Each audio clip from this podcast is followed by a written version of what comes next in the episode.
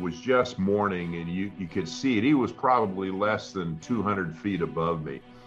And it, he had just triggered uh, a pair of 500 pound bombs. Mm. And I looked up at that instant and saw the air brakes from the bombs right on top of me. And I'm saying, holy, you know, I, I'm about to die here.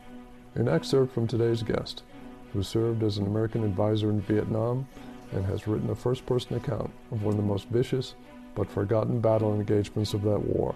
Author and decorated veteran Colonel Keith Nightingale is here, and I'll speak with him after this break. This is Point of the Spear.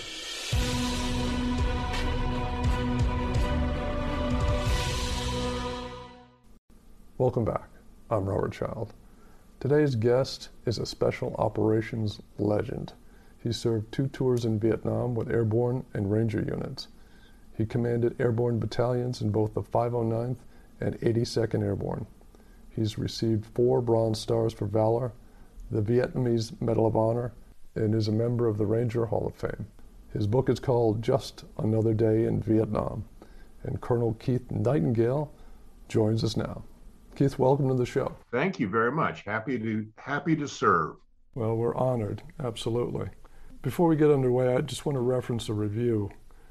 A gripping account of intense close combat on the ground in Vietnam.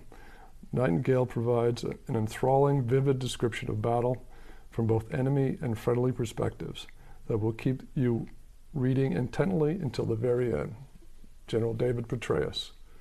Well done. Well, was a interesting 10 hours, I guess. you know, in one's whole lifespan, something like that occurs, it uh, has an indelible impression. It's somewhat of a, a lesser known engagement in Vietnam. Could you kind of set the stage and what the South Vietnamese were facing? Sure. In the course of this battle, we had a number of, of our Rangers taken prisoner, uh, and they were released later in December and came back. and they all independently had this uh, description of the battle itself from the other side and why. Uh, specifically, that the head of COSVN, who was the basically the chief of staff of the North Vietnamese and VC in the South, uh, Nguyen Chi Thanh, uh, decided that as a matter of strategy that they were going to go after uh, the elite units in the Vietnamese army, Rangers, Marines, and Airborne, as a means of demoralizing the army as a whole, sort of like what we see today in Afghanistan. Right. Uh, and they selected the 52nd Ranger Battalion, the unit I was assigned to, as their first target uh, for a combination of reasons. Uh, number one, they could get it in War Zone D, which was isolated from the bulk of American capability to support primarily artillery. Uh, and the other was they knew the 18th ARVN Division, which was responsible for the area, would send the 52nd rather than themselves. So this was basically a setup deal. As a result of this, Chi Thanh brought in a main force VC regiment that he basically created out of whole cloth. Uh, and these were the best troops that he could find throughout the Ho Chi Minh complex. Uh, they were full up about 1,500 in three battalions, uh, first class units. And he made sure that they were first class by installing some uh, leadership from the top to the bottom. I can tell you from looking at the bodies that these were all fresh troops. They were all teenagers, fresh haircuts, fresh uniforms, brand new AKs, and you know everything you would expect from a frontline unit. Mm-hmm. Uh, so they were really loaded for bear. Uh, and he had an excellent plan to isolate the Rangers from uh, U.S. support, uh, which he knew would be critical to the success of the VC themselves. How many troops do they have? Uh, we had about 450 that we landed, and they had probably 1,500, of which probably 500 were in the base camp, supposedly a company sized base camp we were after, uh, marginally occupied, according to the informant, who was obviously a plant. Uh, when we got there, there was a little over 500 in the base camp. And then in the evening, under the cover of the fog, uh, they were able to bring across the Dong Nai uh, an additional probably 800 troops, as we discovered uh, during the uh, the next day's actions. So you were outnumbered. Uh, grossly, Over and of course that was the plan. Your casualty figures were high. I read that all but 150 soldiers were casualties. Yeah, initially, uh, after the action, and we were back at our original perimeter uh, where we were waiting for the for to for the helicopters to come in to take us into the area.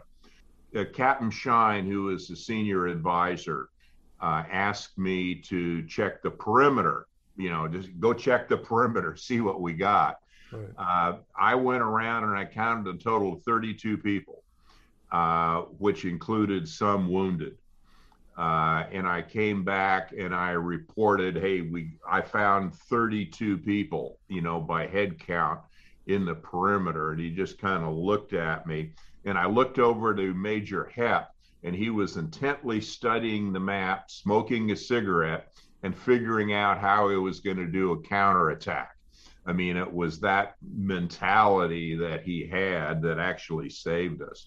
Later on, we we recovered additional troops, about 150 altogether. Uh, so of the 450 that went in, uh, we had a base of about 150 survivors. That's uh, that's that's pretty intense.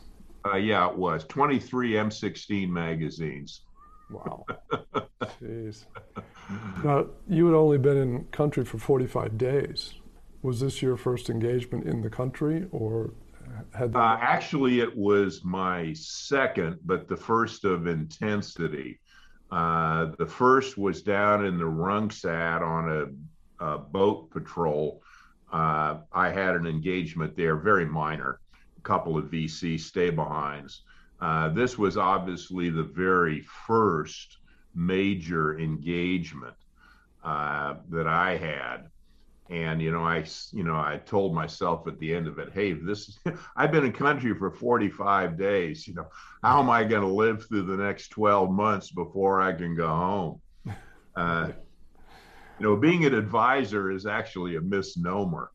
Uh, we weren't advising them on anything. They were true experts and really good. We, you know, they were our teachers in military tactics uh, in combat. What we did, uh, what I did as the deputy advisor, is I managed all the U.S. support. The tact, I was essentially a glorified forward observer. I brought in the tactical air, the helicopter gunships, the U.S. artillery. I fired and adjusted uh, the in the night the uh, AC-47 uh, gunships. You know, whatever the U.S. had mm-hmm. is what I would coordinate. Uh, and Captain Shine, as the senior, was responsible for the coordination between the battalion and the 18th ARVN Division, who was our superior at that time. Thanks for listening to the program. I hope you'll support our guests by clicking on the book purchase link in this episode's description. Each purchase helps support local bookstores, and that's always a good thing. If you're enjoying this episode's focus on Vietnam, be sure to check out my earlier episode with Colin Cahoon author of Mended Wings, the Vietnam War experience of 10 American Purple Heart helicopter pilots. You know, I've known a lot of Vietnam vets uh, through my career and my personal life, and I, I'm I'm, there, there's probably some out there. There has to be that were not shot down. But I have to tell you, I've never, I don't recall ever meeting one. All of these, all these guys, even if they weren't injured, and there are a lot of them who are, are Purple Heart recipients, but all of them were shot down at least once, twice, sometimes six to ten times. They were definitely the the, the pointed end of the spear of the American military yeah. effort, and they, they took a disproportionate amount of uh, beating as a result. You'll find the episode in the past episode listings on your podcast app, and I hope you can check it out. Were there moments in the battle, obviously, it went over several hours, were there moments in the battle that stand out to you? Yeah, I guess there were several. Uh, the first, of course, is my initial engagement. Uh, I triggered, or my little element, as we were moving from the uh, LZ to the uh, base camp. Uh, triggered a guard and he was probably 20 meters in front of me and i can remember it frozen in my mind today the cone of fire from his ak at me. And i just instinctively reached up and i had it on automatic and hit him. And he had a grenade vest on uh, with his little stick grenades and it blew up. And i can just remember the cone of fire and then the explosion from him uh, you know, that got us started. Uh, of course, the constant engagement we had that night. And then the next morning, you know, in terms of, again, images that are burned forever, uh, Captain Shine had arranged for massive tactical airstrikes to come in in support of us uh, to basically save us. We were very small perimeter then. It was really the Alamo. The only thing that was going to save us was this TAC air. Well, the first bird came over, and I looked up. There was a little hole in the canopy, and I looked up, and it was a Canberra bomber, which was a uh, fixed wing, uh, very you know bright, shiny aluminum, and was just morning, and you you could see it. He was probably less than 200 feet above me, and it, he had just triggered uh, a pair of 500 pound bombs. Hmm. And I looked up at that instant and saw the air brakes from the bombs right on top of me. And I'm saying, holy shit. you know, I, I'm about to die here. Uh, fortunately, they went further ahead and they didn't. Uh, but, you know, those were sort of the mind's images uh, and then, of course, as I mentioned, walking the perimeter with 32 people later and kept planning a counterattack. I mean, it was just classic. Right. It's, uh, it's just, it's mind boggling. I was just going to say, you know, you do what you do and you have to do it. Uh, I'm sure that there were thousands of similar incidents and experiences throughout the war you know that's kind of why I came up with the title. You know, just another day. You know, nobody other than the participants is aware of what this battle was. Uh, it was significant or insignificant, depending upon your point of view, and it was highly personal uh, in a very impersonal situation. Uh, so, you know, I, I just say that, you know, for the million plus people that went there. It was just another day. Yeah, another hard day. another hard day. You know, every day, every day is a challenge. Yeah. Shifting to a, another war, you give a lot of tours, staff tours in Normandy, and return there quite often. You gave a tour to a very special VIP. Could you tell me about that tour? In 1984, uh, I took the 82nd Airborne Division over to Normandy for the first time since uh, World War II. And as a result of this program, uh, General Lindsay, who was our division commander, uh, introduced me to General Gavin, General Ridgway, General Collins, and just a raft of veterans uh, and they became extremely enthused about this and kind of took it on as a mission uh, to not only educate us about what happened, uh, but also really to go back themselves. uh, General Gavin sort of took the lead managing the veterans associations and arranged to have veterans meet us on the drop zone in Normandy and take us around to all the primary battle sites. Uh, we had with us the parachute regiment. So uh, we also visited the British sites, Merville Battery, Pegasus Bridge, with the originals that were there Major Howard, uh, Colonel Otway, General Hill. And in the 82nd area, uh, General Gavin reserved for himself La Fière Bridge, which he considered the primary and penultimate example of what the uh, invasion and the airborne were all about. Uh, he had a he was probably in the middle stages of his Parkinson's disease.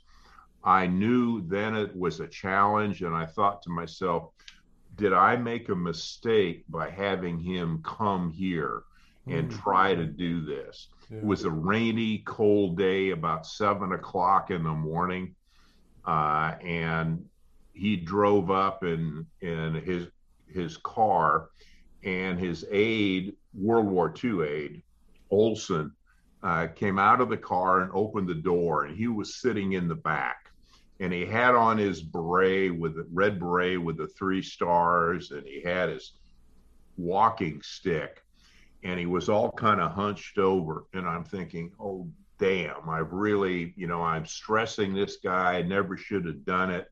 Uh, you know, what a bad idea this is. Yeah. Uh, and I went over there to, you know, as, assist him and open the door and all that.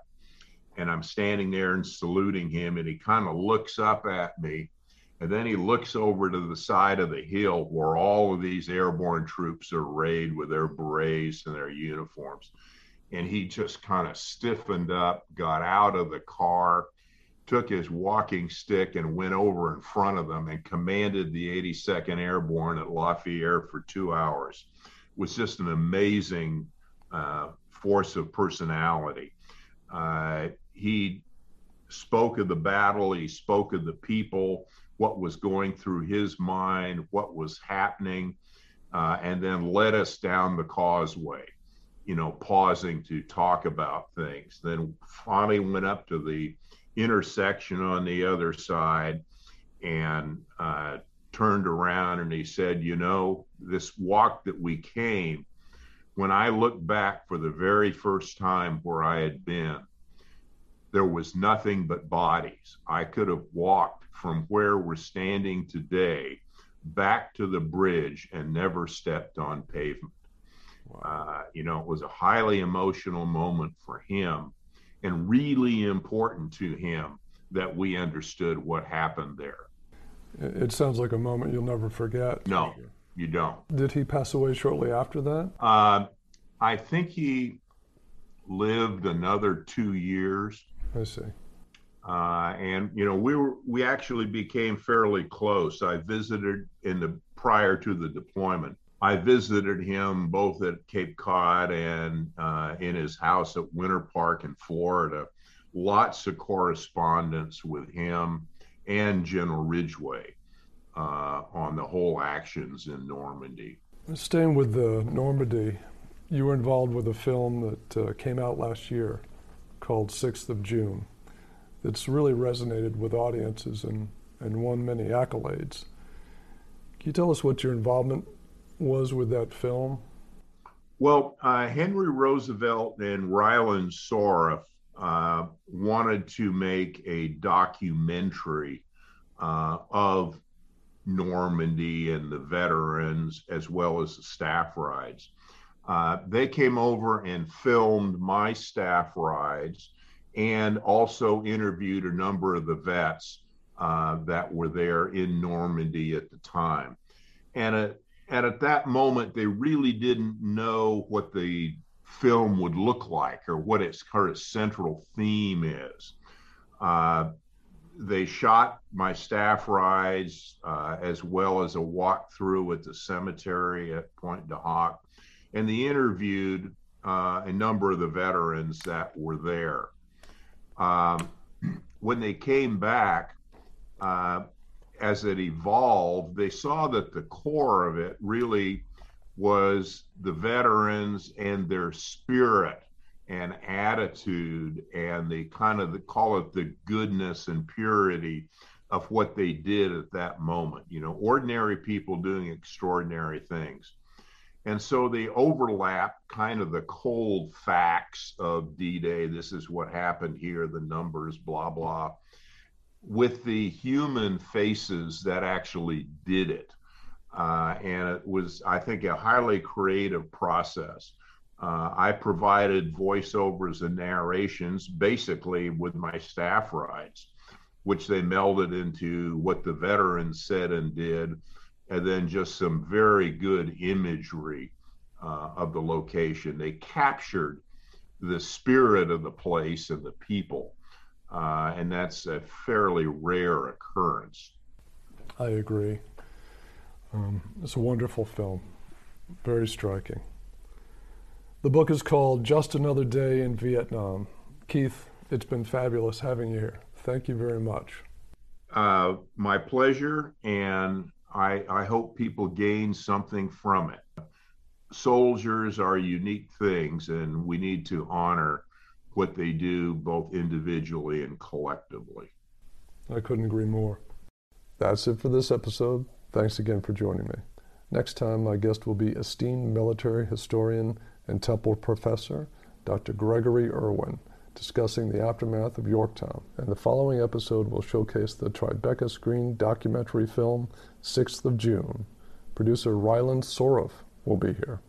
Our hope with the film is that when we were making it, it was leading up to uh, the 75th anniversary, and we realized, you know, it doesn't matter what happens with the film or where it was distributed or who got on board or awards that it you know we might have received or places that the film was screened. It was really just about how can we impact these people who gave us so much. That's all coming up. And if you like what you hear please share the show on social media and follow me on twitter at rob child.